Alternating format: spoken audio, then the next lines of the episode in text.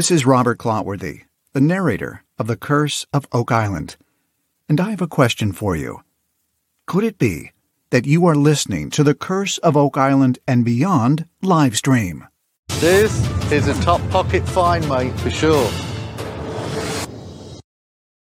Hey everyone, welcome to the Curse of Oak Island and Beyond live stream. I'm your host Jeff Freeman, and sitting in the co-host chair tonight is Tom Burns. Tom, hello everybody.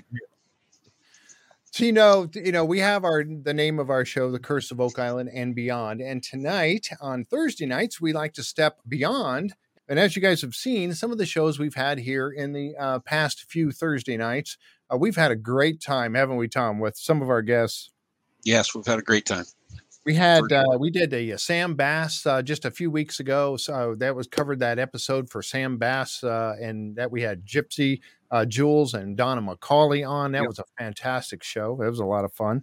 Then we had the Riverboat Riches. Um, yep, with Matt Hawley. Yep. Yep, with Matt Hawley. Absolutely. Mm-hmm. And then we also had the 1715 fleet that we talked about a little bit, and that was Robert uh, Westrick. Westrick, uh, yep. Yep. He joined us, and that was again, it was so fun. And tonight, I tell you, this is one of the ones I really, I, have been, I always say this that I've been looking forward to this, but I really have been looking forward to this one. The show was on not this week, but last week, and it was the Peter Easton's Plunder. And I tell you what, Jan uh, and Linda, they worked so hard, but Jan went out and she she reached out to a couple of the folks that were on the show um, that are going to come on with us right now. I'm going to bring them on here in just a second here, and they're going to help take us through that show and also some of the other things that they're both working on.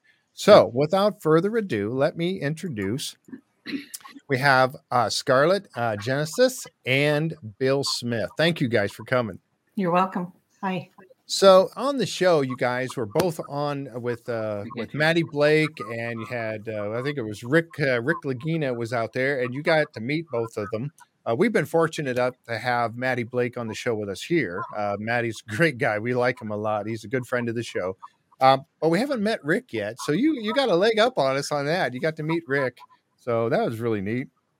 Um, as I do on these shows, I like to get a little bit of background, if I could, just to kind of introduce yourselves to us a little bit. And we'll go ladies first. Scarlett, you know, you are a land and marine archaeologist, um, and you've got quite a background. Tell us a little bit about how you got started in all this. What what spurred your interest to get involved in something like this?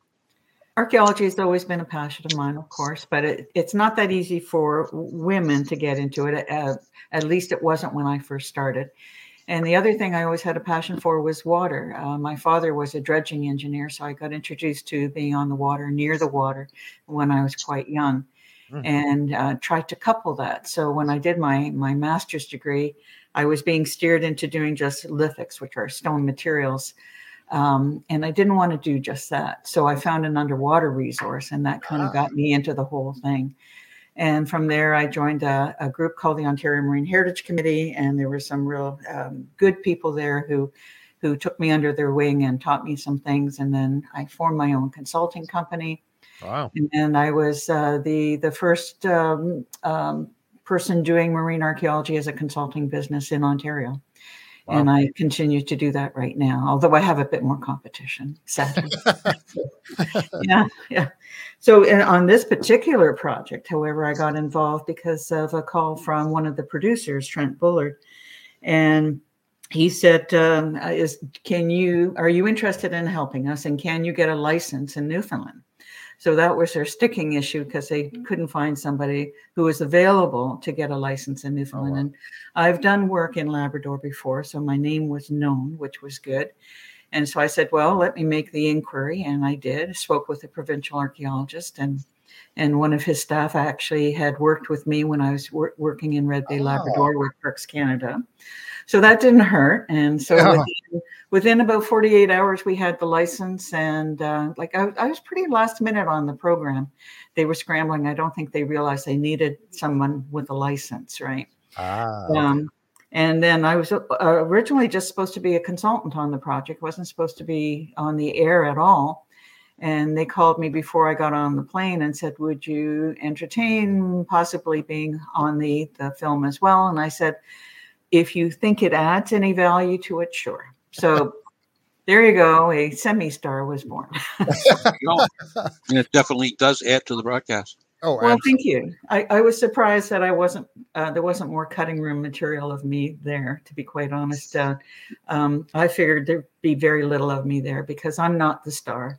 Uh, Rick was the star for for sure, and Bill, that's his project. It's his passion, and I was just there to assist with the project. Ah. Well, Yeah. I'm certainly glad that they did reach out to you and you came on the show because you did add to the show very much so. Thank you. Oh, So Well, thank you. I, I had a lot of fun. They're good people to be with, and and in the space of three days, it was packed full of a whole bunch of activities. But because we're on a boat for such a long period of time to get from Harbor Grace over to Oh, Boline, yeah. We got to know each other very, very well. Um, you know, you're you're trapped in a in a small space, and and you get to know people very intimately in that little short piece of time. So I I considered them friends, and you know, Bill and I still stay in touch, and and Rick stayed in touch for a bit, but he's a busy boy. So um, they're all good people. Enjoyed myself immensely. Yeah. Yeah, because they said on the show it was about a two-hour boat trip across to where you were actually doing the diving. So Yeah, yeah, and that doesn't. We're not even talking about how many times you get on and off the boat for the filming, right? To get it right. no, And I suppose. Yeah. I, I was a hindrance to them. I'm, I'm not going to lie because I have a, a bad knee. I'm waiting for knee surgery. oh It's one of the reasons I wasn't in the water um, Oh. because uh, I was supposed to be in the water with them, and I just, Oh, I really? just can't put the weight uh, with the fin on it and the ankle weight and everything else. wow. Which is why I brought Alana with me. Alana. Okay, so Yeah. Alana was, was with you. Okay, I was Yeah. wondering what, where she came from. Yeah. Yeah, no, she's she's mine, and uh, so she was my eyes and ears in the water um, because the provincial archaeologist again wanted someone to actually be in the water with them. Uh, they weren't happy with just being um, my watching through the Rove uh, video, even though it was live the entire time. And this way, she could have reached out and stopped uh, anybody from doing that, anything that the license didn't permit. yeah. They, they wanted somebody down there to actually make sure you don't touch.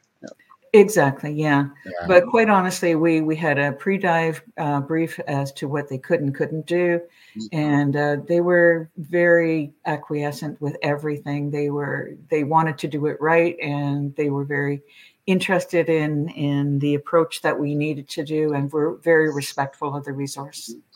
Yeah. Yep, that's neat. And I, I just popped up that um, uh, picture there of Alana McDonald.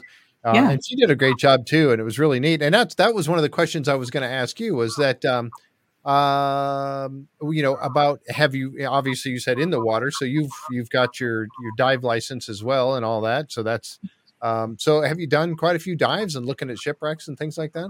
Uh, I probably have about um, thirty five hundred hours underwater. Yeah.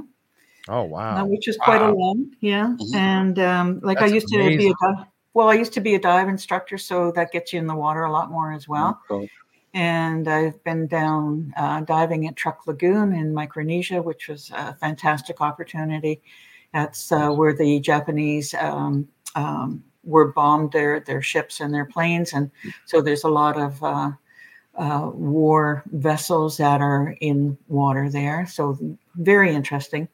And then I live in a community where uh, we have a national marine park, so it's easy. And uh, the one summer I worked with Parks Canada in Red Bay, Labrador, um, I put in about 400 hours just in that one summer alone. So. I was going to ask you about that one. Yeah, that was quite a project too.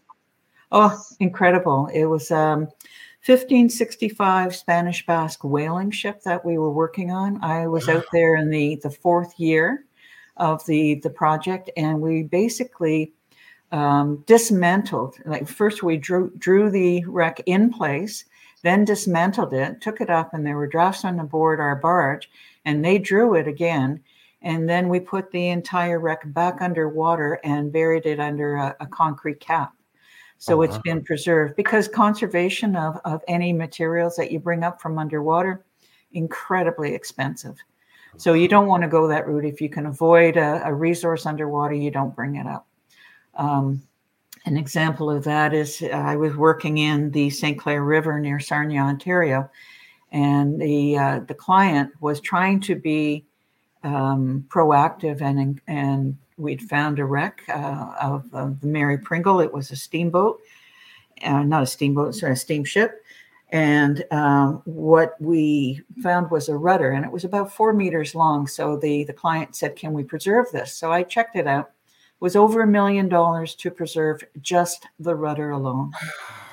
So you just don't go that way, right? So Oh when people goodness. say bring the ship up, well, there's a lot more to it than bring Oh the my ship. goodness. So what is it when, when it when it hits the fresh air? The fresh air starts to the Yeah, anything with wood, if it starts to dry out, uh, like it's made up of cellulose, so those Okay. those small cells start to shrink, which means that the wood then starts to crack and warp, and and basically it will fall to dust eventually. it's going to crumble, disintegrate. Yeah. Yeah, so you you Wow. want to um, uh, impregnate it with something called PEG, uh, polyethylene glycol, and it's a very long term uh, management so- solution to preserving something. But again, very expensive. The the uh, ship, the Vasa, the warship Vasa, in uh, Sweden, it's preserved that way. Um, but I've been told it's got the consistency of Swiss cheese right now because Mm. they've been spraying it over and over and over again. So, yeah, you don't want to go that route. It's only a question. so so you put the you put the components of the ship back, and then you put a concrete cap over it. Uh, yeah, Parks Canada did. I, I did. Oh yeah, well, Parks Canada, but Yes, and then they they uh, made up a model of the, of the ship as well, not life size, but it's in the Canadian uh, History Museum in Ottawa, in Hull, actually Quebec. So yeah, so it's very Wow. cool. Yeah.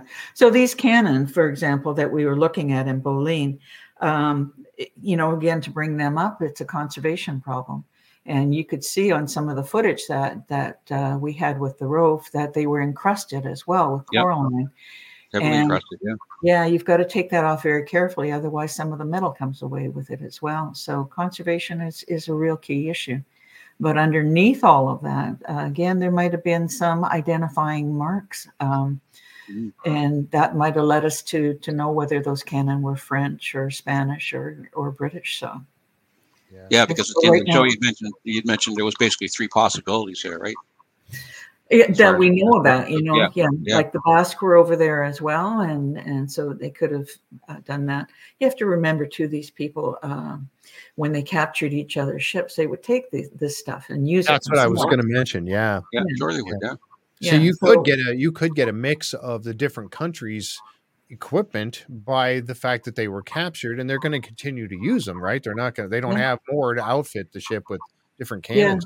Yeah, yeah one one cannon or two cannons is not going to identify a ship for you. A- Again, it could be they've taken these uh, Spanish cannon and put them on a British ship.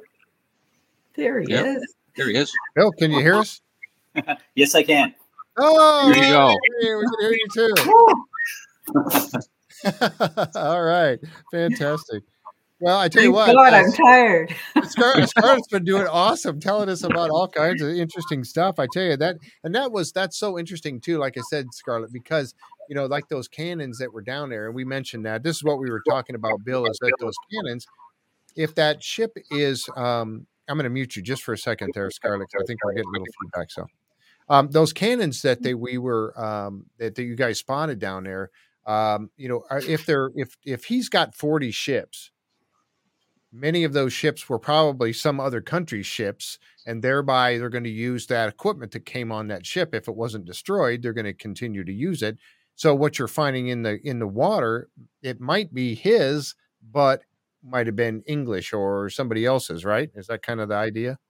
He went on um he went on a bit of a rampage uh you know uh, 16 11 16 12 where he was in southwest Ireland and then he um he migrated down to the Horn of Africa and came back and uh at, at different points in time he took ships that were Portuguese that were Dutch that were Ah, you uh, French. So you could have cannons from uh, just about any of those uh, eras, or and certainly they would be older. And you might have a, a- a combination of larger guns and and and things like swivel guns as well. So um, and then some of those, um, like one of the cannons that we saw, I'm not sure if Scarlett mentioned, one of them had the side uh, blown out of it. So yeah. yes yeah it could have come from a battle, but you could have also seen something like that from that was used as ballast in one of the ships as well. oh Yeah, okay makes sense, very yeah. true yeah that does make a Yeah. lot of sense yeah i've i got a picture oh hang on okay hold on there we go Scarlett wants to add to that, I think. Yep. Yeah. And am I unmuted? Can Yep. you hear You're yep. Yeah. You are. Yep. Yeah, the, the other possibility too, aside from the ballast, is they may have intentionally uh, destroyed that cannon so that it wouldn't end up in somebody else's hands. Right. So there Yeah, is got a picture. third possibility as well. Yep. Yeah, I just brought up a picture of that one that was on the show, and you can see the large uh, Wrench. split in the side of it right there. Yeah. Yeah. We were pretty excited to see that, but the both of those cannons. And this one ha- did not have the uh, trund. What do you call the trundles on the side? Trunnions. Trunnions Trunnions, yes, yeah. On the side. They look like they had been, they're maybe I don't know, blown off or just missing for whatever reason. You can see where it probably used to be right there. Yeah, she might have been packed a little too tight, maybe. Someone confused. Wow. Yep. So you know, and that was something that I know that you mentioned, uh, Scarlett, when it started. You know, you were talking about the um, that why you were there and to make sure that everything was handled properly. One of the things with that was the fact that you mentioned right off the bat we're not allowed to touch anything. So that's got to be, I mean, as a diver going down, that's got to be kind of frustrating, isn't it? A little bit. I mean, yes, you want to see this, but man, you want to uncover it and really get a good look at it, and you just can't. The, the problem with um, I won't say the problem with divers. Divers are enthusiastic. That's that's why they're in there. They're looking for uh, things to do, and you get shipwreck divers, and they want to go down and they and touching. I Yep. think that's a human reaction to be able to want to touch. It is. And and for me as well. Don't get me wrong. There there's there are times I'm very tempted, and and luckily I'm allowed to touch. So, Ah, here. yes. So, but the thing about touching and moving things around is you lose association with whatever else might be there. So let's say you go down and you pick up um, uh, a glass artifact, uh, like a, a bottle or something, and move it 10 feet over or five feet over. And then I come down and I'm trying to do an analysis of the entire wreck site. And now that could have told me a story in association with another artifact was that was there, for example, a dinner plate. Now I know it would have been part of a dinner service, whereas 10 feet over, I don't know what it's doing there. So the Right. association is gone. So that's what we're afraid of as archaeologists. Uh, we don't begrudge people wanting to be excited about seeing things. And I- understand that feeling, as I said, about wanting to touch things. But if we lose the association, we lose the story. And that's the kind of stuff that would add to Bill's story with Peter Easton. And and that thank you for that segue because I do want to jump into that a little bit, Bill, um, if you would, and uh, just raise your hand when you want to say it because I unfortunately we are getting that feedback, so I am going to mute you again. But yeah, just like you did, just raise your hand if you want. I hate to make you do that, but uh, right. don't mind, yeah. So and Bill, if you would, um, you do, you've done a lot of research on Peter Easton. I, I remembered I had to laugh. We all, I think everybody did at the beginning of the show when uh, you guys were in the war room and you were talking with Matty and Rick and Marty, and uh, you mentioned and and he said, well, uh, he said to, Rick said to, to Marty that he's a Peter Easton or Peter Easton's his guy, and you went, no, nah, Peter Easton's my guy. Right. That was hilarious. I'm telling you. So, tell us a little bit about Peter Easton. What what got you involved in Peter Easton uh, and and looking into the the whole privateers and stuff? What how did you get started with all this? Um, I'll, I'll try and keep it brief. Uh, yeah, No, go ahead. Marty and I decided that we would share Easton in the end, so Ah. we, we worked it out. Um, so it was uh, it was a good experience in the war room. Um, and he was quite gracious about that. Um, uh, there's a couple of different things that happened um, in a remote area of Newfoundland um, where I grew up. Used to go out on the coastal boats, and you could get on this coastal boat. You'd pay um, four dollars to cross a very treacherous area of water and um, it take you it's about 20 30 miles across and um, it's it, it, we'd stay in some of the coastal communities this was when i was in university and i remember being up on this bluff of land and uh, there's an old church steeple behind me and uh, it had been there for centuries and, and largely uninhabited now but the people go back there to fish during the summers. And i was sitting on this bluff of land and i didn't really know where i was at the time but i was actually looking straight at one of peter easton's hideaway. So um, about six years later, I'm in Ontario going to school, and uh, I I uh, I was it was it cost a lot of money to go home to Newfoundland. So for four years in a row, I couldn't go home for Christmas, and I was sitting down feeling sorry for myself on the second year there, and um, my uh, girlfriend's uh, father, uh, mother at the time, gave me a, a, book, and it was called "As "Near to Heaven by Sea." They mentioned it in the um, in in the show, and on in chapter four, chapter five, there's a picture of mermaids, a drawing that was done by Sir Richard Whitbourne, who was the former governor of the colony, the Cupid's colony in Newfoundland. Mm-hmm. And uh, he was convinced that there were mermaids in St. John's Harbor, which is really? the old capital of North America, if you will. And right below it, there was a description of Peter Easton. So I started to read, and um, I, I, talked about this with Marty and Rick and Matty and, and Tony. I, I realized at that moment that I knew more about Genghis Khan, George Washington, and Peter the Great than I knew about Atlantic Canadian history. And Atlantic Canadian history is fascinating. Um, it's it's probably the, the most fascinating history, for, certainly for me, that uh, exists certainly in North America. And I started reading about Easton, and I realized at that moment where I had been about six, seven years previous. So I started reading, and then I got hooked, and I haven't stopped. So uh, I've been in archives uh, from Ireland to uh, the British archives, uh, Italy, some in France, and uh, all along the northeastern seaboard. And I probably should have become an archaeologist. And I talked to Scarlett that I still might do some coursework in it, but uh, I haven't picked, I haven't stopped in, I, I, thought on the show, I think it said 20, 25 years, but it's actually been 30 years plus now. Wow. Wow. Yeah. That's amazing. You know, and that's something too. You know, we talk about you know, and we've had um, some of the other folks that have looked into to pirate ships and and ship treasure that's been sunken. We had um, um, Rob Westrick on the show who was doing research on the 1715 fleet uh, coming up from South America and making its way up, and then uh, tw- uh, 11 of the 12 ships got wrecked on the Florida coastline. Um, we had that with that particular show we had and we had him on.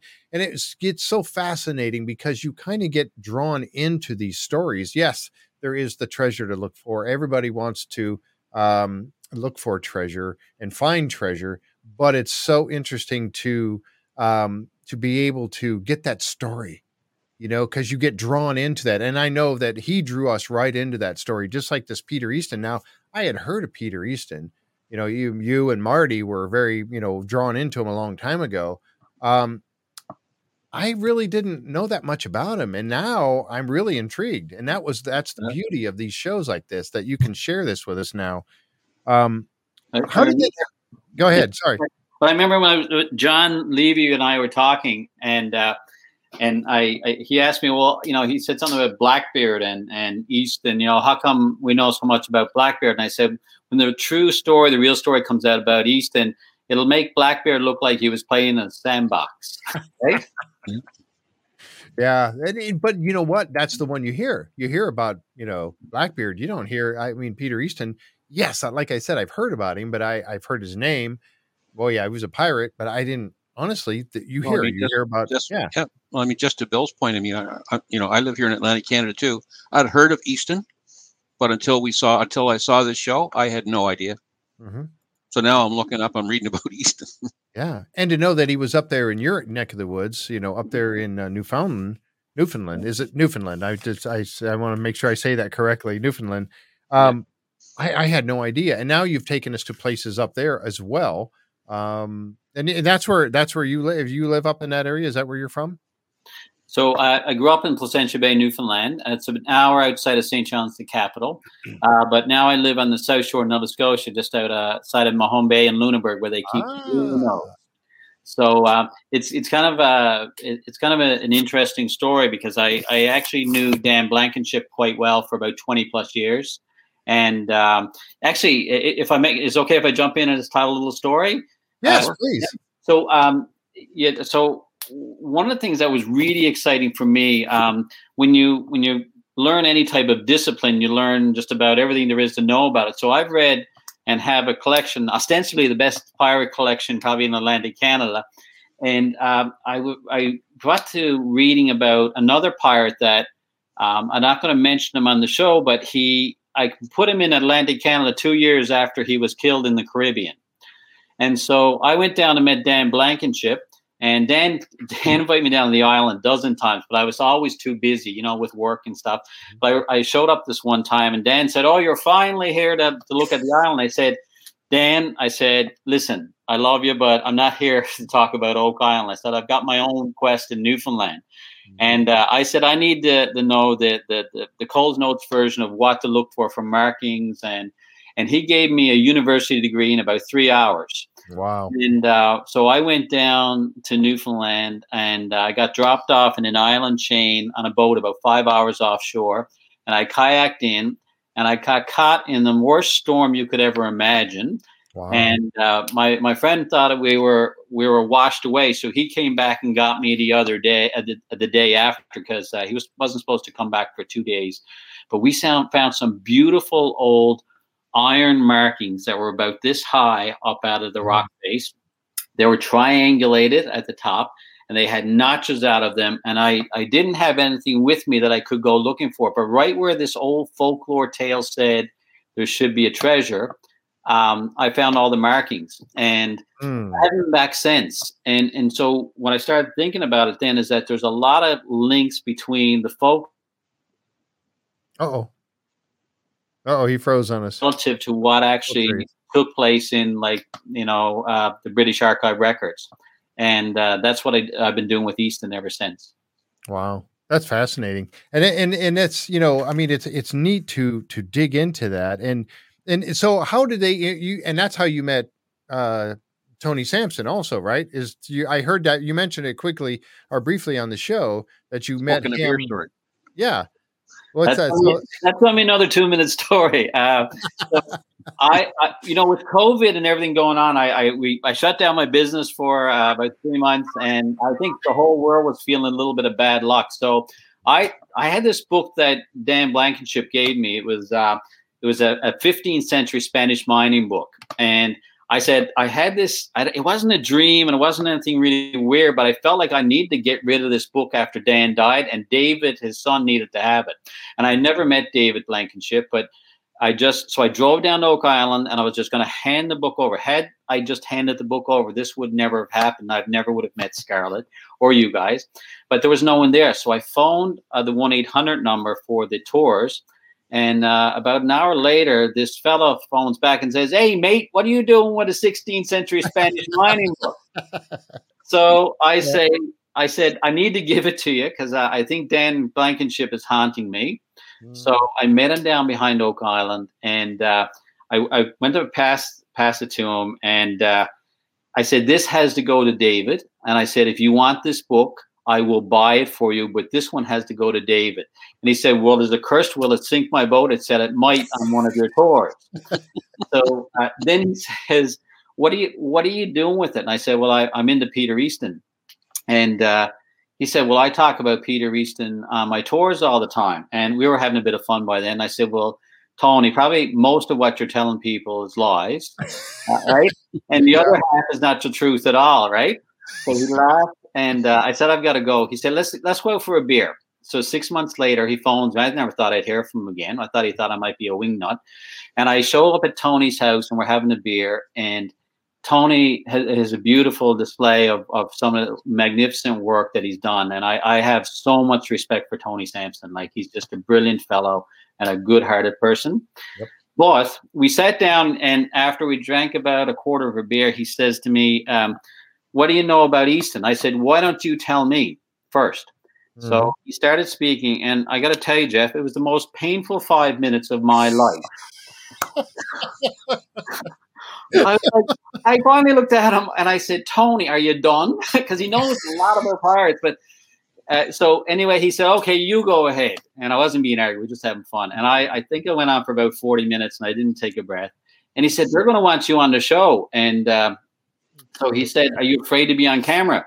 I said, Tony, you tell him I'll toast the show for him, right? and uh, anyway, three days later, I get a call from uh, John and one of the other producers in Hollywood, and uh, and and uh, we just started the conversation, and it's been a great relationship ever since.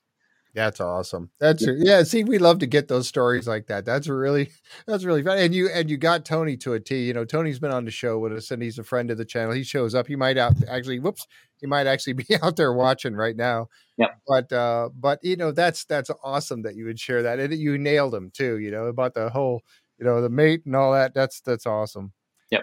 so you know, bringing you on to the show like that, um, you know, with your knowledge and your background. So you obviously you corrected Tony on some of the uh, misnomers that he had uh, about it, um, and and that's that's uh, you know g- going into your extensive knowledge on it. That is what brought you onto the show. So tell us a little bit about Easton. So you know we we we saw we got a little bit of a, an introduction to him as the show rolled along. I had no idea the man had amassed you know 40 ships or thereabouts and and 1500 men something like that and he got started he was just a, a you know just got into the the navy i guess right to begin with and made his way up really quick what, what can you tell us about that how he got started uh, Scarlett, did you want to add anything in? I'm just taking over here. No, we, are we okay? Um, no, you keep going, Billy. You're doing fine. I don't want you to get bored over there now that so yeah. Okay. Um, yeah, I still want to tell the story about Carol and I getting locked in the car. Oh, you got to tell that story too. note right here. We're not getting away without telling. No, he's got it written down. We won't forget. um, so okay, so Easton, uh, as they talked to in the story, um, when when the with the introduction, Easton. Um, there's not a lot known about his early military career. We know when he ended up in Newfoundland and Queen Elizabeth passing away and James, you know, uh, ratifying a peace with Spain that mm-hmm. about 35,000 British sailors were laid off. They were out of work. So he's in Newfoundland and I guess he had to create his own employment. What's interesting is that um, he, he disappears from the historical record uh, for about five years. It, it depends on uh, which which source you look at, but three to five years, and then he ends up on a pirate ship, actually a Danish pirate ship, uh, in about um, uh, you know it was it was a 1607, and and then there was a, a, about a year later there was an attempt on uh, the Spanish fleet that was coming back, but it was thwarted. And I believe he was testing the waters then. So I've been researching that for, for a bit. And then there was a group of pirates that were actually in the, uh, the northern part of Africa around Tunis. And uh, a lot of these pirates, one in particular named Bishop, um, he, he, he pretty much escaped and made his way back to Southern Ireland. So Easton wasn't the first pirate admiral. The real first pirate admiral was named a guy named Richard Bishop.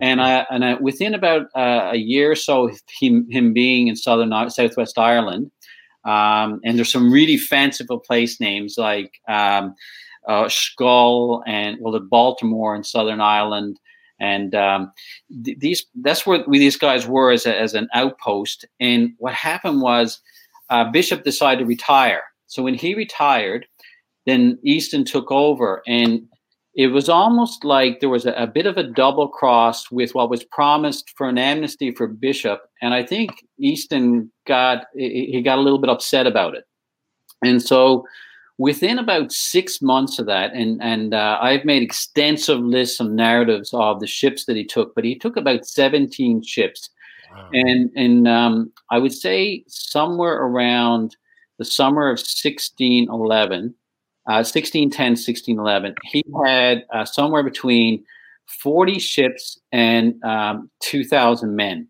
under his command. Wow. And uh, there were some rumblings that the British Navy were planning. He, he was actually, there was a spy. There's a lot of spy and intrigue in this. There was the British Navy was planning to do something. So it, actually, Peter Easton uh, set out three captains at a time sent him out on their own. He divided up his group. And um, so then his three, he was with two other uh, captains within his Admiralty fleet. Mm-hmm. And he ended up going down this, to this Horn of Africa. I mean, there was one two month period where I think they intercepted a, a ship that had, was laden with salmon. And then the next ship they, la- uh, they had was uh, laden with wine. So they basically had salmon and wine to eat for about two months. Mm-hmm. Um, and then they made their way back up, and they did something that was really interesting. I don't, I still haven't figured out why they did, did it, but in the February of 1612, they ended up in the Isle of May, and then they crossed the North Atlantic into Harbor Grace two months later.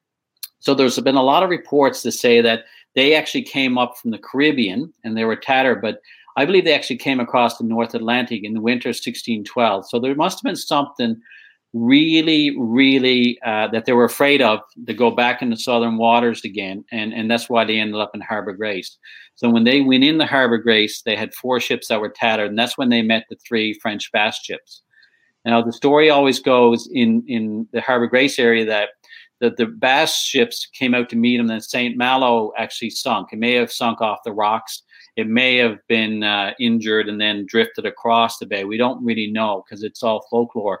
Mm-hmm. But the governor of Newfoundland in Cupid's, um, uh, about two months later, wrote a letter uh, back to the British Parliament saying that he had six ships in Harbor Grace. And so the historical account in that case was accurate with what the folklore account said as well. Hmm. You want me to go on? yeah, but, uh, yeah, because you know, this, yeah, it's very interesting. So, yeah. go ahead.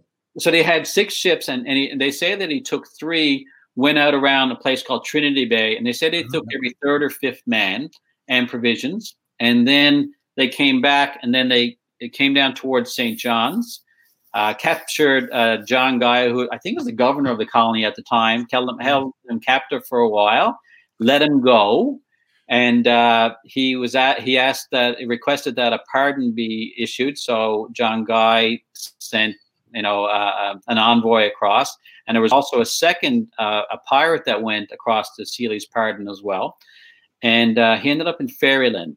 And Ferryland is on the south uh, east coast of Newfoundland, and um, he left there with, I believe, nine ships, intercepted the Spanish Plate Fleet, and within several months of that, he was in Savoy region uh, and pretty much retired. Wow, and you know that's that's amazing too because most uh, most of the pirate stories you hear, you know, Blackbird include uh, Blackbeard included, they didn't live very long. You know, their their reign of of being a pirate was uh, short lived. Yeah, uh, and then so when when I heard that on the show that he retired back in he went back across and and retired uh, over in the UK somewhere, right? Um, that was I thought I was very surprised to hear that. That because they don't usually retire, they usually you know die out there, get beheaded or whatever for what they've done. So I, okay, I'm sorry. I was going to say there were also a couple of women pirates. Ooh. And they, they were meant to be executed, and the only reason they were not executed was because they were pregnant. And oh, so wow. they had that the stay of execution. Yeah. Wow. Now, who were they? Do you do you know? Uh, um, no, if you marry somebody and I know. Okay, so Mary Read was in a Dominican prison, I believe, and uh, I'm a real pirate nerd. I, I, I so Mary Read actually, I believe, died in the prison. Um, oh, really? I, I, believe she was. They were both pregnant, and they were on the same boat when they caught. Or got uh, it was Jack Rackham's boat, and so they got caught and uh, I think believe Anne Bonny was the other one. She said if you had fought instead of run like a dog, she said we wouldn't have got caught. So he was hung.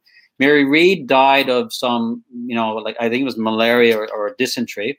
And Anne Bonny, they say, came from a wealthy ha- uh, family in the uh, uh, in the we'll say the New England area, and she disappeared to history. So they, there's even some reports that she may have even made it back safely. Wow. Yeah, that's amazing. With, I want to go back to Easton for a second because I believe there was a significant amount of collusion within the British Parliament and uh, in, in, that area with because there was another captain, um, Admiral uh, Mainwaring, and uh, Mainwaring was sent out to hunt for Easton. And within two years of him being sent out, he was actually in Savoy region having tea with Easton. And uh, and and they say he was in Newfoundland waters, and he was in Newfoundland waters, I believe, in the same area that Easton was, and is very little known.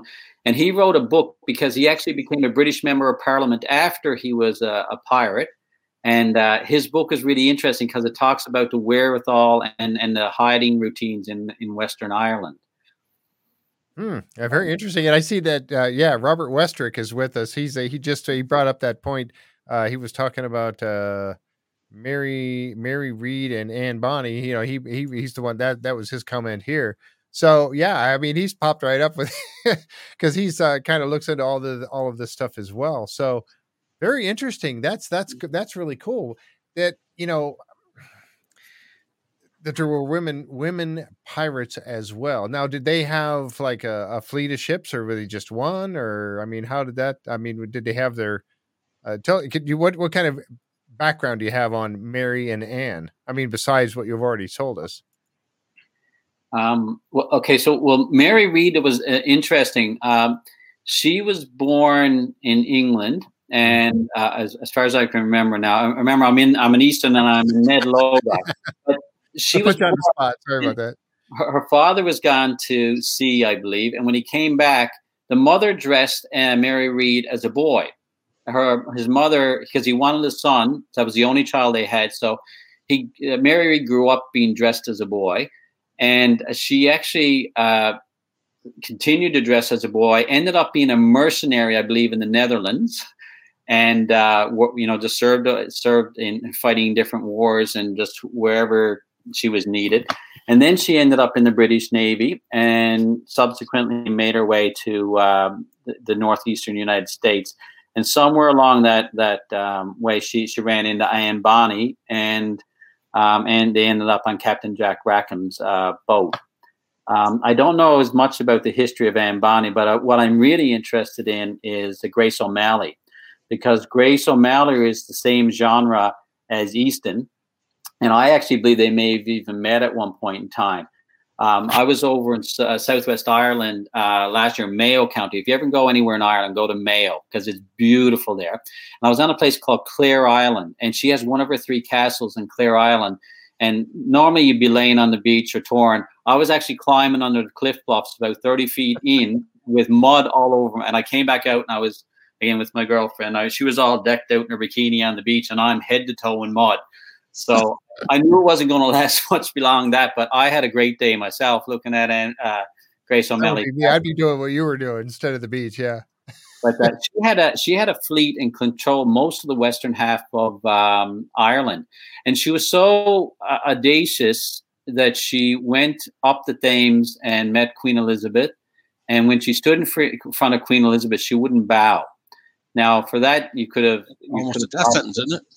Eh, yep. And, but uh, Queen Elizabeth and her got along, and she let her. She didn't let her keep her lands in Western Ireland, but I believe she gave her son his freedom, and she didn't murder her. Hmm. So it's uh, yeah, it was pretty interesting. Uh, I do have a story. This was, uh, let's see, from Terry, and it says, Hi, Bill. Have you ever heard the stories of Easton's treasure being buried under the big hollow rock, hollow in parentheses, uh, rock uh, at the old uh, Grace, Harbor Airport. Yeah, Grace Harbor Airport. It was a Harbor Grace, I guess. a folk tale. Yeah, we grew up. Uh, uh, it's a folk tale that they heard when they were growing up in uh, in Harbor Grace. So, what do you do? You know anything about that, or either one of you? Not me. No, there is some. Um, there's a.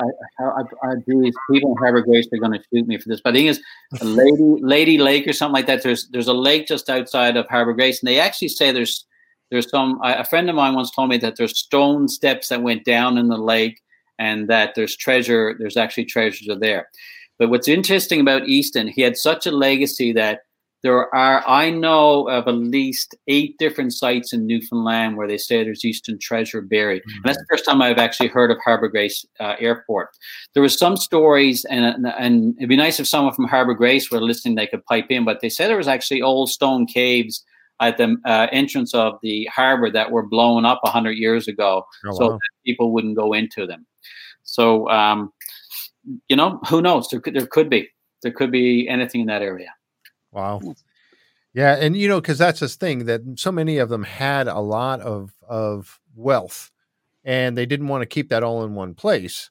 So you know, we hear the tales of them, you know, burying stuff here and there in different in different spots. Yeah. Um, so have you have you decided? I mean, have you thought about going and searching? You'd have to go back. Obviously, if you're living down in Mahone Bay area, you'd have to go back. I mean, have you thought about going to look for any of this stuff, getting a metal detector and heading out? Um. so, so you, first of all, uh, from the archaeology point of view, because one of my new best friends is an archaeologist, mm-hmm. and uh, I would have to say that I, you know, I'm just wondering who that is, Bill. Yeah. Are you cheating on me? oh. so I, I might have. Um, so I got. I listen before I say. anything I got to go and tell the story about her and I being locked in the car. Oh okay. yeah, please do. Yes. So uh, we're on our first day of filming, and we were driven. I've never had a driver in my life, so we had a driver, and Scarlett and I we ended up in the back seat of of this one uh, SUV, and we're driving there, and so I wasn't. Uh, so I so I've been a I do a lot of different things in my life, but I've never been thought I'd be called a treasure hunter, right? I, I did this out of pure interest, reading and researching. So I didn't realize that there was a bit of a bit of a between archaeologists and treasure hunters. There's a bit of a balancing act. So here I'm in the back seat of a car with you know a very experienced, knowledgeable, gifted archaeologist, and I'm newly found treasure hunter. So we were driving down and we just started talking and it was it was absolutely lovely. I have to say it was lovely. And then we get down to the marina and uh, the driver wasn't sure if we were in the right place. So he gets out goes down the marina and he's down there for what seems like forever talking to the guys and the door's locked and we couldn't get out and it's like plus 27 28 degrees and I said the, the Scarlett because we were it was still a bit formal between us. And I said, "Dude, you wouldn't treat your dog like this." and we both started to laugh, and and that was it. And then uh, it, it was like yeah, I don't know. Scarlett, might have a different. Great, it was a great icebreaker. Yeah. So yeah, I, I, got us out. By the way, just want you to know that. Oh, okay. Well, did you have to climb over the seat and uh, you know open no, it up? I just flipped a switch. That's, oh, okay. I think we were enjoying the conversation too much and got distracted. That's what it was. Yeah, so. yeah I, I can see that. So, I would have been still in the car. I, you know, until somebody came back to rescue you. Oh, yeah. sorry about that. Yeah, there you are, all hot. You're on your you know, needing, needing water. water. Yeah. It, it's not hard to talk to Bill though, and, and he just starts on on Peter Easton, and he's so knowledgeable as you as you can hear, mm-hmm. and uh, you get drawn in. I mean, you can't help but uh, share the excitement. So thank you, Bill.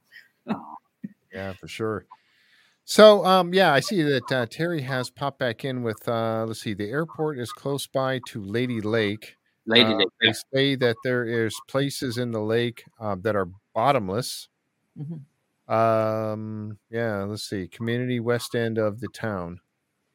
So yeah, I've heard from Hard, Hard uh, Harbor Gray Bears and Cove Caves. So that's interesting, man. I, I you know, I, and you know, the treasure hunting thing kind of, you know, you hear Rick and Marty, you know, when they the intro to uh, Beyond Oak Island. It talks about how they loved treasure as a kid, you know, digging up, they were digging for treasure in their backyard and all this kind of stuff. And now they're on Oak Island and they're doing their thing there. And I think many of us, girls included, women included, uh, had that passion or that that desire to find treasure, to dig up something fascinating. And you know, many of us, you know, I I never got into that. I do have a metal detector, and I love going metal detecting and finding certain things. And I found some some interesting things. No no uh, great uh, precious uh, things like Gary Drayton has found, but I have found some interesting things. But again, that takes you into that whole story. I when I find something, I want to know its background. I really want to dig in and know why was this there and whose was it. And that's part of that. That's part of that. You know, yes, the treasure is great, but it's also part of that history that that really intrigues us. And that's what now you have the whole background on Peter Easton and some of the other pirates that were around now it's time to go find some treasure, right? well, yeah, so what it is, it's weeding through. So I spent about two years looking at on the online sources, plus some of the, uh, there's a lot of written in Newfoundland in the early mid 1900s. Um, and it was a lot of a guesswork. So that's where a lot of the confusion comes in. But after weeding through this and looking in the different archives and looking at the timelines, I actually believe there might actually be one or two legitimate treasures um, in Atlantic Canada, and um, and and and one of them definitely related to Easton. Wow. Yeah, and uh, so it there's still a little bit of guesswork in there. You know, um, not guesswork, but there's there's a little bit of, of finite work you're going to have to do with uh, maybe magnetometers, side scan sonars maybe even a bit of lidar drone work on land to see if the the um, archetype points on land match up with those in the sea state.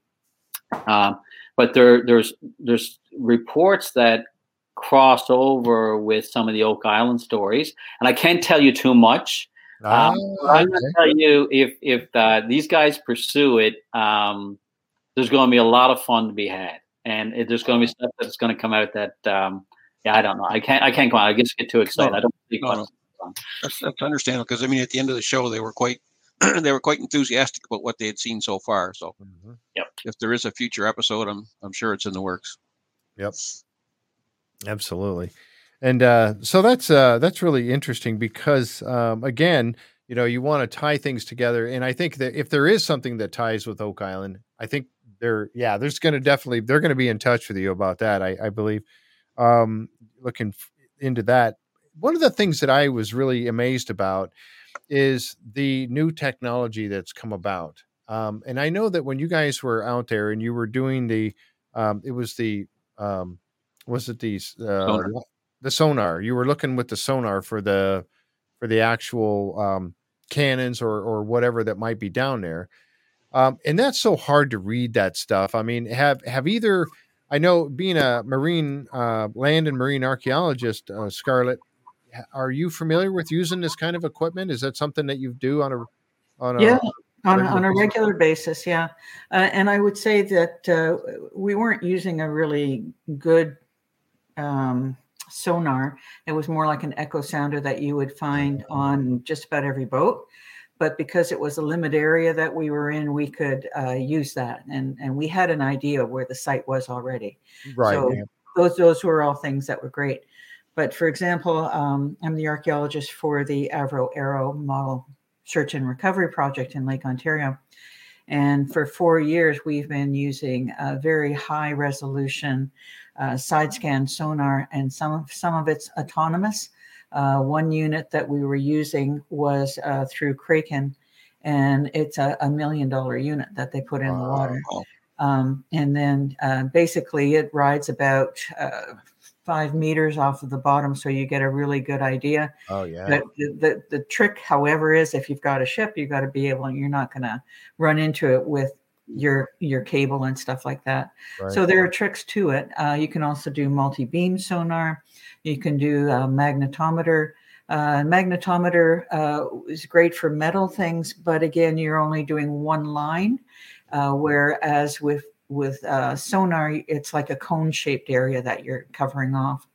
And then there's another device called uh, sub bottom profiler, and you can actually read right into any of the sediments depending on See, what. That's the key. Yeah, that one's the key, I think, too. Yeah. Yeah. So if so you've got a mud bottom or something, perfect. Yeah. Yep. So let me ask you this: when, when you're doing the sonar, and you came across one one object, and and when I Tony looked at it, he goes, "Oh, that's nothing. That's a lobster trap." Mm-hmm. Well, how would you know it's a lobster, lobster trap and not a treasure chest? Well, he's he's very familiar with lobster traps, so he'd seen lots of them already on on Sounder, and so he was familiar with that shape.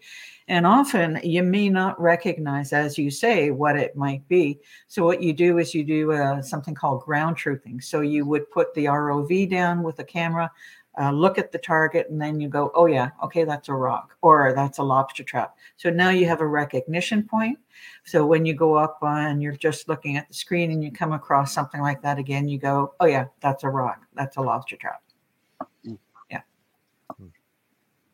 So that new technology that they've come out with is really cool. And it, and it adds so much more to the search before you actually put bodies in the water. Um, and I, I was really impressed by the um, the ROV or you know um, putting that in there. That water that you were up in that area was so clear, and that's something that we're not used to seeing when we you know watch on Oak Island and and some other shows. Even some of the stuff where uh, Robert Westrick was doing off the coast of Florida down there. The water where you guys were diving or where they were diving, Tony and them, uh, and and um, was so clear. I mean, is that is that pretty indicative of the water up in that area all the time, or no? No, no. Oh. uh, if you if you've got storm surge or something like that, or if you've had a storm uh, um, three, four, five days uh, before you got there, then you're not going to see anything. Visibility could be practically nothing. So we really were very fortunate in terms of the conditions that we had, both on the surface where it was uh, pretty calm, and with the visibility. It was we were we were fortunate. Yeah. And I see where the sea urchins had pretty much cleaned the kelp out for you too. So yeah, there were a lot of those, but as you got a little further down, it changed from uh, sea urchins to a lot of starfish. So it was very pretty. Oh, really? Wow. Yeah what was really interesting is that area of the world about a month or two earlier uh, from when we were filming is an area where it's uh, there's tons of icebergs that flow through that area. Uh, but not only was the water clear, but it was warm. And uh, I remember telling everybody in Newfoundland growing up, we'd always say, "Wear bring two or three layers with you." And um, here I, I was, uh, I had to eat my words because we're out in t-shirts getting burnt up with no sunscreen. like when I did the filming on one of the days, um, I remember Mena, uh, one of the producers, she she had to come over and powder my nose about a dozen times because my nose was so burnt it actually it didn't go this way like Pinocchio went this way. Oh wow! yeah, we got burnt up. We got burnt up pretty bad down there. But it, it, looked, it, it looked like a pretty calm day up there. Yeah. Tony, I believe, said it, he hadn't seen it that common. I think in the Caribbean a, a, couple of times when he was down there. So it was it was quite beautiful. Yeah. Yeah, it, it really added to the whole project. That's for sure. Yeah. Yeah. yeah. How long were how long were they? Uh, you, you talked about the fact that you were out there for a couple of days. I mean, you, you didn't just spend one day on the water, right? There was a couple of days that you were out there. Yeah. Yeah. The first day was just uh, survey work, and then the second day was putting divers in. Oh, okay. All right. And how long were they actually diving? I mean, obviously during the show we saw them down for, you know, what it looked like 15 minutes or whatever. Obviously we know it was longer than that, but I mean, were they in the water quite a while or? There, there were two separate dives. Hmm. So um, uh, the first dive was when they were just trying to locate the the cannon. Mm-hmm. Um, and again, we had a, a, fair, fairly good idea of where they were from the work of the previous day. Right. So that uh, that didn't take a long time to locate them and then they did do some measurements. And then the uh, the second dive was Tony um, with the metal detector. Oh, okay. Yeah. Yeah. And Tony and didn't, didn't come up with anything. At least that they showed on the on the television show, he didn't come up with anything. No, nor was he allowed to come up with anything. So I just, or, no, I, I, just mean well, yeah, I mean finding it. Yeah, yeah, no, no, he didn't. He didn't find anything at all. There were no no hard no hard hits at all. Wow, yeah. that's amazing. Because yeah. you would think if there's cannons down there that there would be something else. Well, uh, this is a mount, right? So think of an inverted, uh, like a hill, a small hill. Oh, and okay. you those those two cannons that you saw were pretty much lodged in some crevasses as well. So anything yeah, bigger than that might have just slid right down that seamount. I don't know how deep that goes. And one of the things I did say is if uh, if there was a return, what we should be doing is is going a little further afield with a uh, better side scan sonar, doing some good tracks to see if there's anything down there. Yeah. yeah, throw throw in a couple of storms in the odd iceberg, and there's not going to be much left up there, is there? Not really. No, an iceberg will take it out. Pack ice will mm-hmm. take it out, and and again, any kind of good strong waves will do the same thing. Should also be looking on the shore. You don't know what's been washed up there. Yep, that's that's that's Gary Drayton's uh, forte right there is working along the shoreline, and it's amazing that do things would wash up like that. I mean, like that that gold ring, gold emerald ring that he found. I mean, mm-hmm. how in the world? But it's storm surge and storms blowing things like that. I mean, you would think, how in the heck could something that's made out of gold end up uh, was out in the water and now it's on the beach? I mean, how is that possible? But it is. I mean, it happens. Oh yeah, things tumble around quite a bit, right? So Yep. What's really what's interesting is that um, since I've been back, I've been getting emails um, and photographs uh, of finds that they're finding in Harbor Grace and um, along the shoreline, uh, like beautiful Masonic brooches, uh, wow. uh, coins. Um, so now they know that I've been there uh, with with the crew. I'm getting emails and pictures every day, but I, I can't even. Yeah, I, I, I would love to be able to take the pictures and show you, but there's some beautiful, beautiful pieces that you would never ever imagine would be in that remote area of the world. Wow. Yeah, that's amazing. I would want to, and, and now, now I've got a new a new love for uh, Newfoundland, and I'd love to get get up there and uh, have a look myself. But man, that's that's now what's what's the rules on that? If it's now like down in Florida, and Robert uh, Westrick explained this to us as well But if you're if you find something in the water, it has to be documented, and the government of the area gets a certain percentage of it, and you get to keep a certain percentage. Uh, based up, there is a def- definition as to what, uh, if it's a relic or something in there as well. And I'm he he may you know correct me on some of that. But if you find it on the beach, it's yours. Does that is that kind of work the same way up there or no? No, no, no. Everything, both on land and underwater, is subject to an archaeological license, and you can't and should not be picking things up. Again, it's that whole association thing that I spoke about before. You start to remove things. Now that evidence is gone, and that part of the story is gone. It might lead an archaeologist to finding the rest of the site or the major mm. components of a site. Very true. So yeah. if you find something, you get hold of somebody right away and say, "Hey, look, I found this," and yeah, and, and you should actually uh, make a note of where it's located, and I wouldn't remove it. I, eh, I mean, speak to the provincial archaeologist. I'm more familiar with Ontario rules than than Newfoundland rules, but um, the provincial archaeologist, I'm sure, wouldn't have any issue t- with talking to people about it. Right, right. Wow. Fascinating stuff. Bill, I don't know how much time you guys had. We're about an hour and five in. If you don't mind, we'll continue, or if you need to go, I, I didn't want to hold you up too long. I know you've got families and and uh, and all of that, but um, it's it's up to you if you wanted to keep going a little bit. I'm good for a little bit longer. Okay, all right. I'll stick around a bit longer too. Sure, yeah. All right. Um, you know, t- taking a look at um, I guess it was the uh, more of the the stuff with those cannons. I, I'm fascinated by that because is that the only wreck of his stuff that you that is known? What's what's the history of other ships of Peter Easton's that may be somewhere in that area? Do you, what do you have any knowledge on that? I just back up a bit and say we don't know for sure that those cannon right. are associated right. with Peter Easton at all. Right. So I, I don't want to. Uh, Great. Thank you for correcting we me. know that. that. Yeah. Yeah. But so, Bill, you can answer the rest of the question. um. So what we know of Peter Easton shipwrecks, we know, for example, in the Isle of May in the winter of 1612, there's probably two ships in the Isle of May. Now, where, where is the Isle of May, by the way? I'm, you mentioned that earlier. In Scotland. Okay. Okay. Thank you. Um, but in Newfoundland, I'm not sure that there is there is any documented evidence of shipwrecks. There's um, uh, a place down in the near Ferryland uh, where they say that there was a, a shipwreck there, and then there's um, there's re, there's re, there's reported cases around the province, but I, I don't think that anyone's ever docu- uh, documented one yet. Yeah, because that's one of the things that I thought about is that if he had that many ships and that many men or people, uh, you know, working for him on those different ships, and they were getting into battles, are there any known battle areas that they, they took place that there may have been he may have lost ships during a battle that are around anywhere in that area? Have uh, known battles that he got into with with anyone? No, not actually, not not not a part of the historical record. Some folklore indications that maybe there was one in uh, southwest Newfoundland and maybe one on the west coast, but nothing documented. And the thing you have to remember when he left Ferryland in 1612, um, he ended up in southern France. He actually sailed into southern France with nine ships, and um, so, so he brought most of his ships with him the ships that he had in Southern Ireland a year earlier, he divided those up, and the other captains took those and went to different uh, locations. Some retired, some got caught.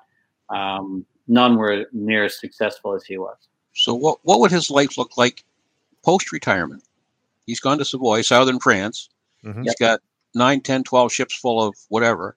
Yeah. Do they just kind of buy their way into the country, or he married his way into a wealthy family. He became uh, he he worked a, a, deal out with the Duke of Savoy region.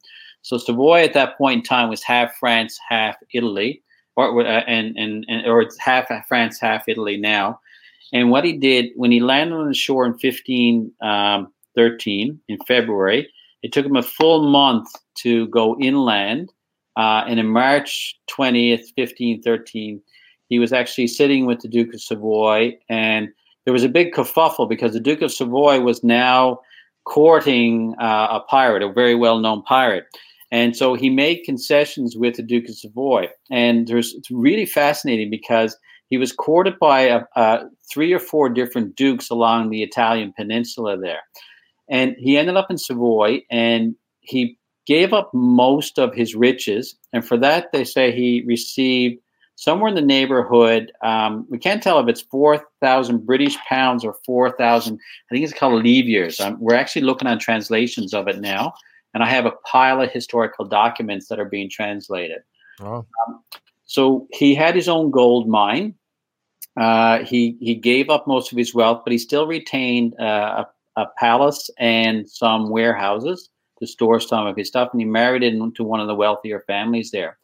For a while, he worked for the Duke of Savoy. He was known as a marksman. He would take out the main mast in ships that he went to battle with. So he worked for the Duke of Savoy against the Turks for a while. And um, then he pretty much went in, he retired in the history. They say, oh, about, oh, I forgot, about a year after he was in Savoy region, he actually got shot by a harquebus, um, which is an old, it's an old, uh, it's, a, it's a gun about this big. It has a large round end on it. looks like, uh, oh, yeah, yeah. It looks like a trumpet. Like a blunderbuss. Oh, he froze. Oh, I hope he comes back. At the time, oh, there he is he um, that he was he was laid up for a while, he's incapacitated, uh, but he he stayed in that general region for for quite some time. Uh, some of the historical records seem to end around 1620, but I have reason to believe that he lived a bit longer than that, and I'll know once my translations are complete. Interesting. That's quite the retirement. Yeah, yeah, it is. Yeah. What's interesting is that when we look at what's happened with Oak Island. I, I, remember very early on, I didn't get involved in it at all. And I remember talking to Dan Blankenship about it years ago. You know, when you talk about pirates that had the capability to do work, if there was a dig that had to occur in Oak Island, mm-hmm. he had captured uh, at least three Spanish ships. He commanded uh, at least 2,000 men. He had his own gold mine, and I haven't been able to locate that yet, although I'm working with a geologist in the province of Nova Scotia. We're looking at old abandoned gold mines that would have existed in eastern Canada because it's very unlikely he would have owned a gold mine anywhere in England or Ireland at the time. Mm-hmm. Um, so he had the capability to do mining as well, and he was a British military officer. So I look at, I keep watching the Oak Island shows, and I talked a little bit about this uh, with Rick and Matty when we are there, and actually Tony over a few beer. But uh, he, he's probably the only one of all the pirates that I know of that could have done what they've done in Oak Island. Yeah, yeah and there were gold mines, and there were many gold mines around Nova Scotia too. Yeah. Yeah, yeah, and some have some have speculated that you know that what they were doing on Oak Island that they were actually mining for gold there because of Gold River dumping into Mahone Bay right there. Um, I don't want to believe that. I, I don't think that was the case and something that you know like we've talked about on the show with oak island many times is that who would have been capable not only in the manpower but in the knowledge and the tools to be able to do what was supposedly done on oak island to dig those tunnels that deep underground you know who had the capability of doing such a thing and the engineering to do such a thing so now you added peter easton into this picture that he had not only the manpower but maybe the knowledge to be able to do this as well and he was Very a british naval british naval officer which meant he probably had access yep. to cornish miners as well yep wow very interesting oh. Now see, now you're you're a new now theorist. Going down a whole new rabbit hole.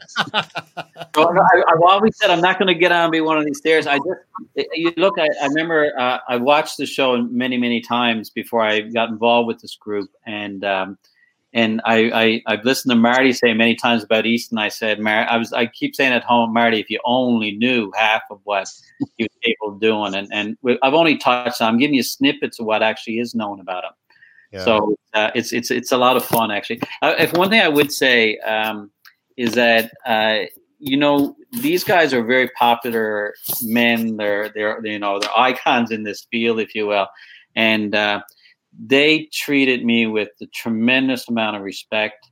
And the, the, these guys that you see on TV, Rick and Marty, uh, Matty, and Tony, are the real deal. Uh, solid people. They're gracious, kind and uh, very respectful. I can't say enough good about them. If if I never ever was involved with them again, I would have nothing but good to say about these guys. Is that kind of how you feel too, Scarlett? Oh yeah, Bill summed that up really, really well.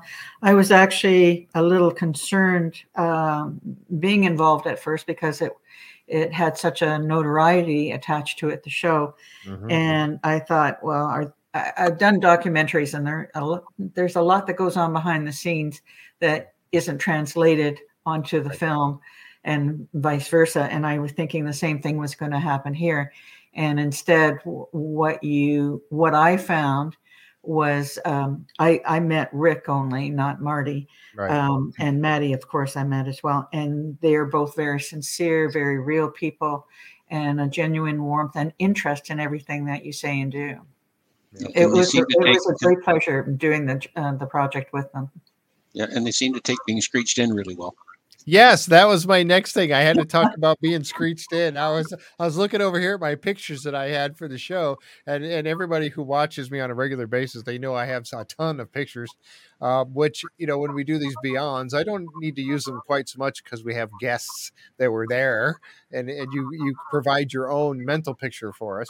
Well, you, you did miss out a lot, actually. Um, I, I didn't get screeched in because I've been screeched in a couple times already. Oh, so okay. I, was, I've, I've done my fish thing. I don't need to do that anymore. However, you let Bill loose with a couple of beer in him, and he was screeching in the rest of the, the cast and crew after the fact.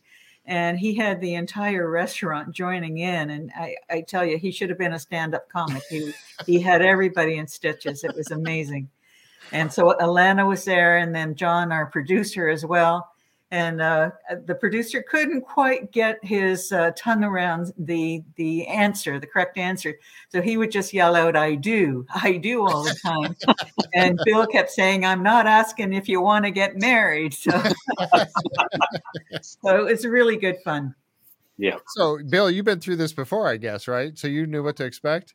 Yeah, I've done I've done a few. Uh, when I went to school in Toronto, I I, I have uh, conducted a few screech ins, and uh, John Levy asked me if I'd screech in him, uh, screech him in, and uh, I don't think he'd asked me to do it again. It was, uh, but, but I tell you, it was it was a ton of fun, and yeah, there's a few more. We actually there was a group of Newfoundlanders, about 20 or 30. They're all probably between 55 and 70. And they were all watching as the cast and crew. We went upstairs afterwards and uh, uh, John was so bad at it that um, I actually had to defer to the table of Newfoundlanders to, to see if they would actually allow him in as an honorary Newfoundlander. So they were unanimous; they let him in, so all was good.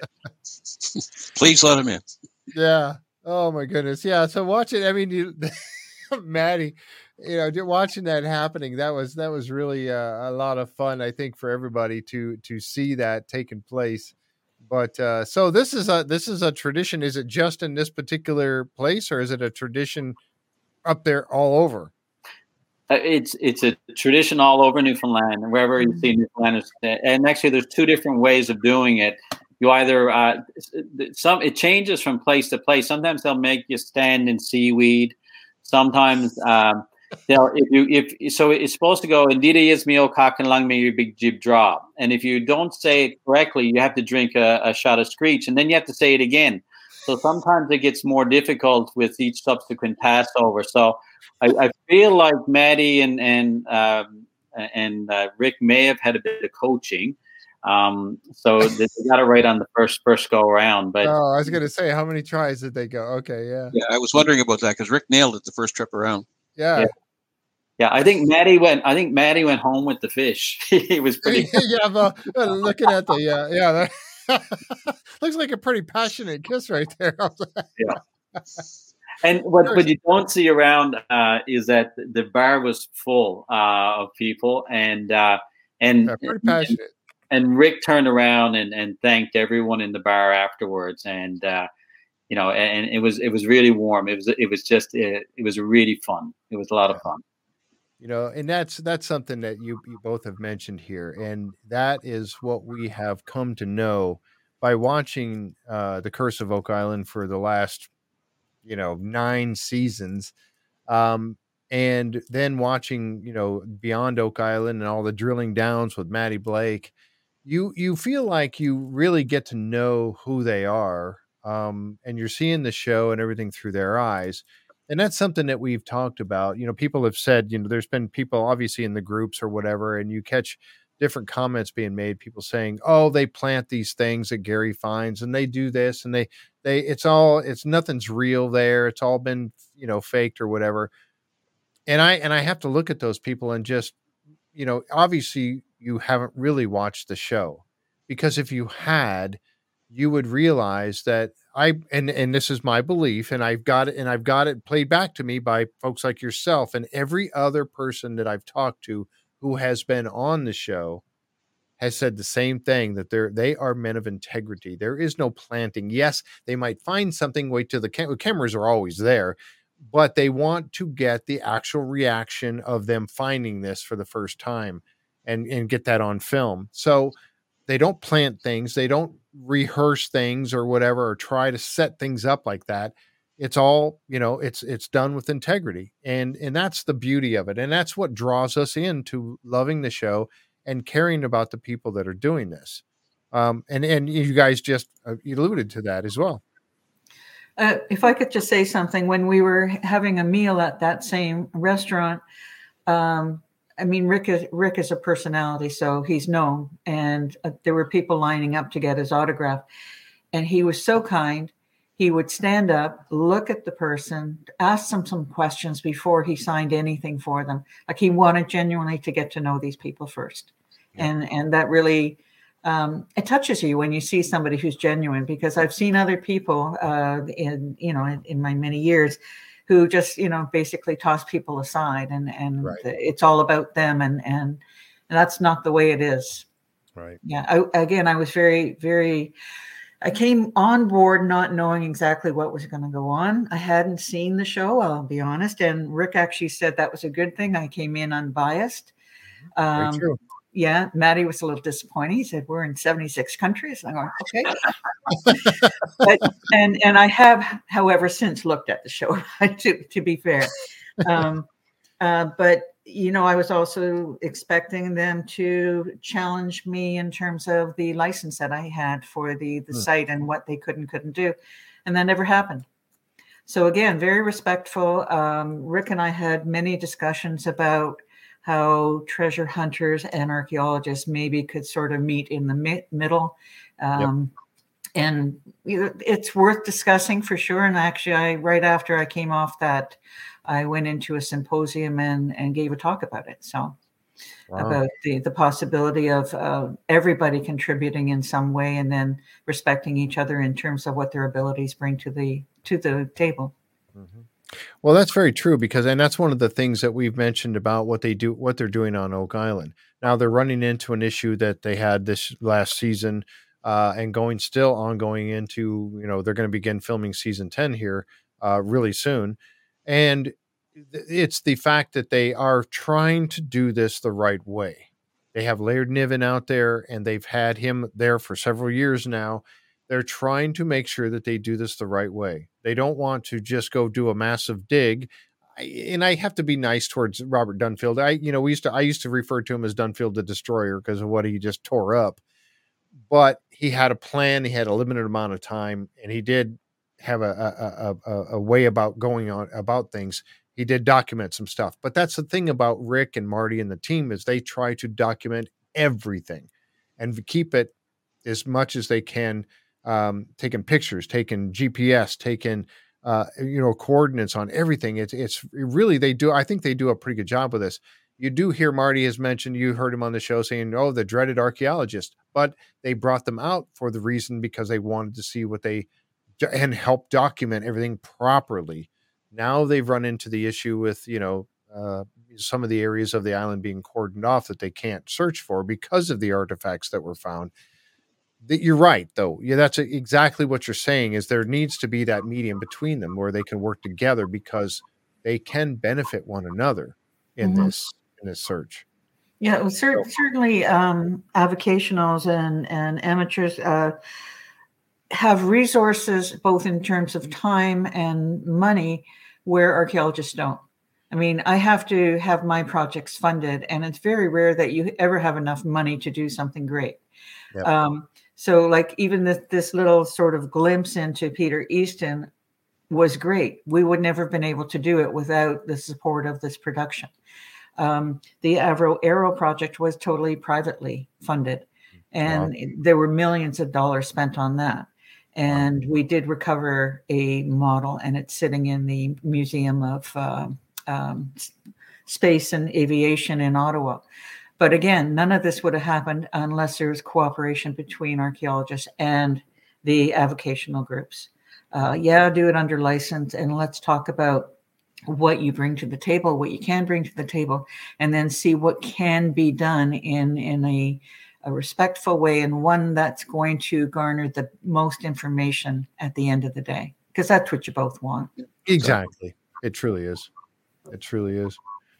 Um, wow. So I tell you what, this has been fascinating. And there was some really a few few questions that kind of went by. I know there was one that's probably going to throw out there to uh, to Bill uh, from Robot, and he asked about a particular Levasseur. Uh, do you know much about the this particular pirate? Uh, any connection? He says with Levasseur and the 1700 pirates known as the Busse, uh, the Buzzard, captured largest bounty known. So no, I don't. But what's really interesting is the area of Newfoundland that I came from. It's a place called Placentia or mm-hmm. Plaisance, and Plaisance is the old French capital of Newfoundland, ostensibly the old French capital of North America. Mm-hmm. Um, and there's a lot of French place names in that area that there, there's a peculiarity about why they're named, and um, there's there's a lot of folklore accounts about what may or may not be out in that area. But uh, with specifically about the, the buzzard, no, I don't know. I don't know much about him. Mm, okay. Well, there's another one for you to, and we, you know, we had uh, uh, well, actually, I've had him on the show twice. Uh, a young man who was on the very first Beyond Oak Island, uh, Christian Roper, and uh, he was looking into Lafitte and how he was down in the uh, Gulf of Mexico and ended up into Texas. Um, and that storyline is pretty interesting. And you know, in but the, one of the interesting things in in uh, about the pirates is the whole how they had a um, a, a mark uh, given by a government, a, a, king or a queen or something, to be able to go and and be a privateer and basically steal from another country's ships and and and all of that. And then, uh, you know, there was a point in this particular show where they said that there was a, uh, I think it was this. I'm going to show this picture here real quick, and then we're going to start to wrap things up here. But this proclamation by the king, um, uh, basically getting rid of the pirates and the privateers. Yep. Um, so you was it Mark of Writ? What was that? How was that done or pronounced? Is that what it was called? A Mark of Writ, where uh, they were allowed to letter of mark, I think, wasn't it? Letter, letter of mark. Letter of marquee. Yeah. Yeah. So they that basically, basically allowed them. Go ahead. That basically, that basically gave them permission to uh, board the Spanish ships, take the treasure from the Spanish, and then of course when they when they came to a treaty with the Spanish, the privateers were yep. outlawed outlawed at that point, and then they just became pirates. Those who wanted yep. to keep on doing that kind of thing. Um, well, you um, know what? Actually, there's a there's a nice twist to that as well because uh, there was when when uh, James James the First outlawed uh, privateering mm-hmm. um, with the treaty with um, Spain.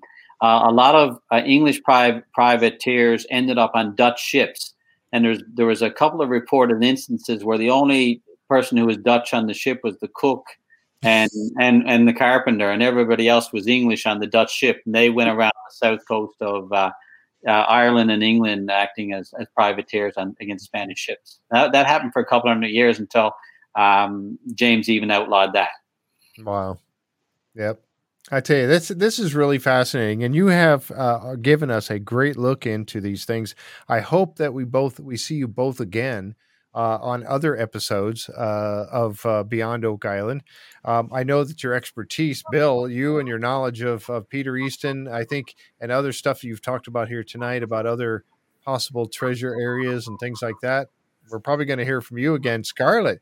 Your background, though, I mean, this is this is you are the type of person they need uh really to to help them i mean i hope that they bring you around again i mean obviously you, you did a fantastic job on the show um, and you really brought a lot to it, I think. And uh, I hope they use you again. Have you have you had other contact with them at all? You know about stuff. If um, I may um, ask, I know you probably can't say too much about stuff like that, but no, they they, they reached out to me for another show called The Unexplained, but um, oh yeah, Yep. No, but I, I don't know anything about what they wanted me to talk about. So oh. it, didn't, it didn't make any sense for me. there were experts in that area and I, I just thought it would be better that they talk to them. I'm happy to participate in more of these. Um, and if it if it means working with Bill and being locked in a car again for a little while, so be it, you know. I have to say, you guys, made a, you guys made a great team out there. you did. I thought you make a great team I because you got the, you got the treasure hunt. Yeah. Yeah, all, I think all of us got along really, really well together, and uh, the personalities just meshed. It was, it really was a good um, melding of the minds and and objectives as well. Yep. Yeah, I think so, and I think I, I, I you know what? I think you two you know, stay in touch. You have you mentioned already that you stay in touch with each other because I think you make a good team. You really do. I, I think this is uh, uh could, go places. Yeah.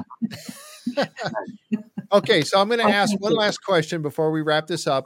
Uh, any funny stories? Uh, you've already shared about the screeching. You got shared about locked in locked in the car. Any other little funny story or something that we did not see on the show that you could share with us? Something uh, Matty Blake falling in the lake. Say, if, you, if you get any dirt on Matty Blake, would love to hear dirt it. on Matty Blake that we can, you know, taunting with later. No, no, no dirt. Uh, he he really was anxious to get in the water, and and uh, he's a fairly new diver still, so um, uh, he he hadn't come prepared on this one, unfortunately. Otherwise, he would have been in there pretty quick as well. Bill, anything you want to share with us? Uh, so, um, it might sound a little bit silly, but um, it, it, and it's not directly related to the show. But uh, so I'm I'm a single dad. I have two boys that are 10 and 11, Riley and Liam, and um, so we flew down together, and they stayed with my sister. But uh, I, will tell you how how much thought went into what they they did. We we flew down ahead of the crew uh, about two or three days uh, ahead of time and my little boys are always yammering. They're always talking, right? And kind of like their dad. So anyway, we're we're walking out of the airport and we're just walking down. You see all these orange cabs, and I'm walking. I'm lugging all the luggage, like, and and then I'm not hearing the yammering. So I turn around, and there's this sign. There's this guy holding a sign that says Bill Smith, and so I walk back. My boys are like looking at Dad. That's you. so I, I, go back and um, I, the guy looks at me, and, it was, uh, you know, it was a, it was a private, you know, uh, limousine service, wow. and and I, I, I went and um, it was like, like it was an SUV limo, right? It was, it was pretty nice, and uh, I went back, and the guy said, "Are you you Bill Smith?" And the, the boys say, "You're Bill Smith," and I said, "Yeah," and uh, so what do you do for a living? I said, "Well, I'm a chiropractor." He goes, no, you're wrong, Bill Smith. So I turn around, I start walking back down towards the orange cabs and I, I mean, was one was wasn't one of my shinier moments. And about ten seconds later, I went, "Wait a minute!" So I walked back. I said, "You with the production?" He goes, "You're the right Bill Smith." so with that, and I, I, I can't help it. It was planned this way. This gentleman bent over and he picked up my boys' luggage from them, and he opened the door for my two boys and let my sons in the car and they were just looking at me like, "Dad, is this okay?" get in the car, and then he, he and then he comes and gets mine, and uh, and I think they were they were really blown away by it. And then we dropped the boys off, my sister, and and the guy asked me, he says, "Bill, can I have your autograph?" And the boys were there, and for them, they were like, they were just you could tell. Yeah. It was that was an experience for them that they won't forget. So, um, and the fact that they put enough forethought into making that happen uh, was just a special moment. So yeah, I guess that's really, that's really cool. That yep. really is. Yeah, and that and that, like I said, that's that that means a lot to to hear stories like that about this show and about you know because we we really love the show and we really think that it's it's based with really good people and that just that just uh, amplifies that um, you know, to us all, I think, and that's really that's really cool. And they, you're right, they will. They'll carry that on. Dad's a superstar now, and uh, so is Scarlett. I mean, you both are. uh, you know, you're you're world renowned now because this show is seen in 57 countries or something like that. So there you go. You're both uh, world renowned. Well, I tell you, I would say the entire cast and crew were incredible, and not just not just the the stars, but the entire cast and crew. We were treated royally, as Bill said. Yeah, that's Yeah. great. It really is.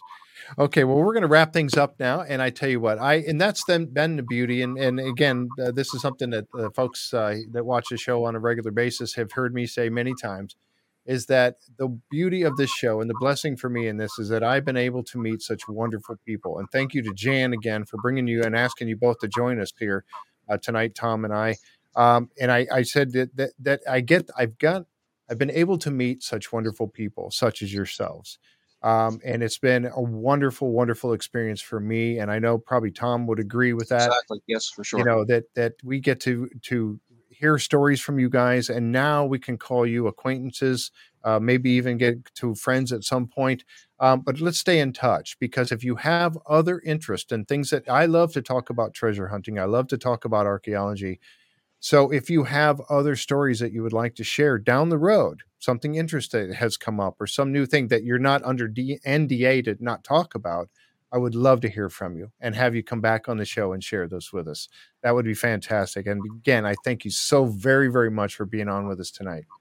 thank thank you for inviting us. All right, folks, we're going to wrap it up. Uh, that's about it for us on this uh, episode of uh, Beyond Oak Island uh, and the Curse of Oak Island and beyond. And uh, so I really appreciate you all being here. We don't have coming up this Saturday, but we will be back next Wednesday night uh, for the Curse of Oak Island uh, episode number 20, which was uh, the Head Truth, talking about the Head and Shaft. So it was called the Head and Truth. Uh, so we'll we'll be uh, we're looking forward to that one, and uh, we'll see you here on Wednesday night. So everybody have a great weekend, and we will see you next time right here on the Curse of Oak Island and beyond. Bye bye. Good night, everybody. Wow.